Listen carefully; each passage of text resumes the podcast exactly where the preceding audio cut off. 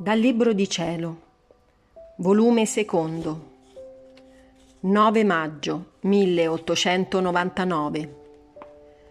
Minaccia di castighi. Gesù dà il suo alito amaro a Luisa. Questa mattina mi trovavo in un mare d'afflizione per la perdita di Gesù.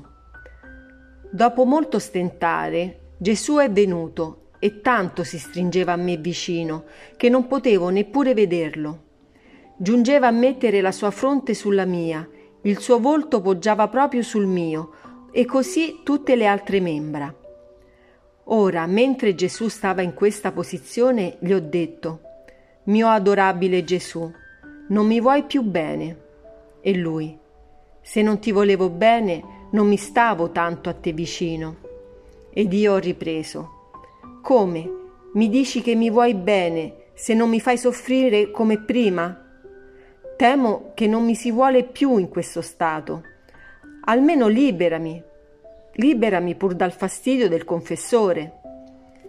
Mentre ciò dicevo, pareva che Gesù non dava retta al mio dire e mi faceva vedere una moltitudine di gente che commettevano ogni specie di nefandezze e Gesù, sdegnato, con loro faceva piombare in mezzo ad essi diverse specie di malattie contagiose e molti morivano neri come carboni.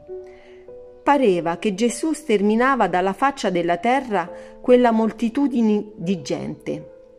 Mentre ciò vedevo, ho pregato Gesù che versasse in me le sue amarezze, acciocché potesse risparmiare le genti, ma neppure mi dava retta a questo e rispondendomi alle parole che prima gli avevo detto, ha soggiunto.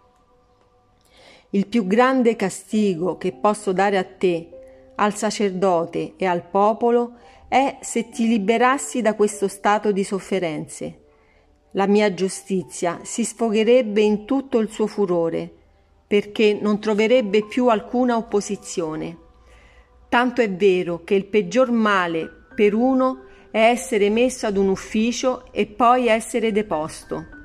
Meglio per lui se non fosse stato ammesso a quell'ufficio, perché abusando e non approfittando se ne rende indegno.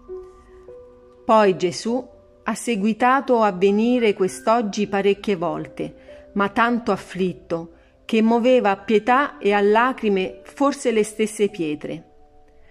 Per quanto ho potuto cercavo di consolarlo, or me l'abbracciavo, or gli sostenevo la testa molto sofferente, or gli dicevo Cuore del mio cuore, Gesù, non è stato mai tuo solito comparirmi così afflitto. Se altre volte ti sei fatto vedere afflitto, col versare in me le tue sofferenze, subito dopo hai cambiato aspetto, ma ora mi viene negato di darti questo sollievo.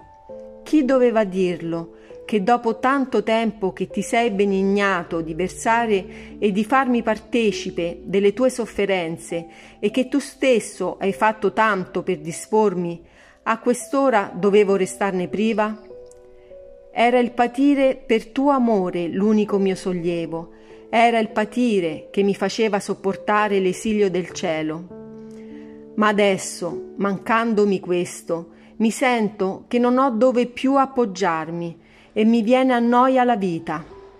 Deo, sposo santo, amato bene, cara mia vita, de, fammi tornare le pene, dammi il patire, non guardare la mia indegnità e i miei gravi peccati, ma la tua gran misericordia che non è esaurita.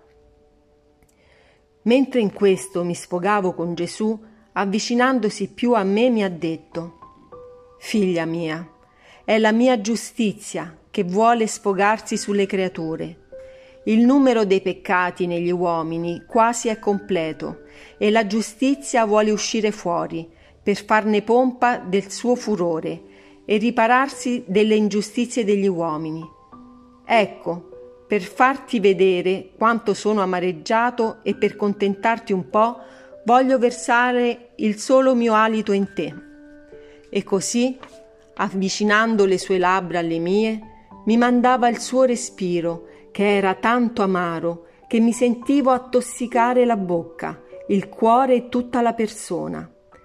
Se il solo suo alito era così amaro, che sarà del resto di Gesù? Mi ha lasciato tanto una pena che mi sentivo trafiggere il cuore.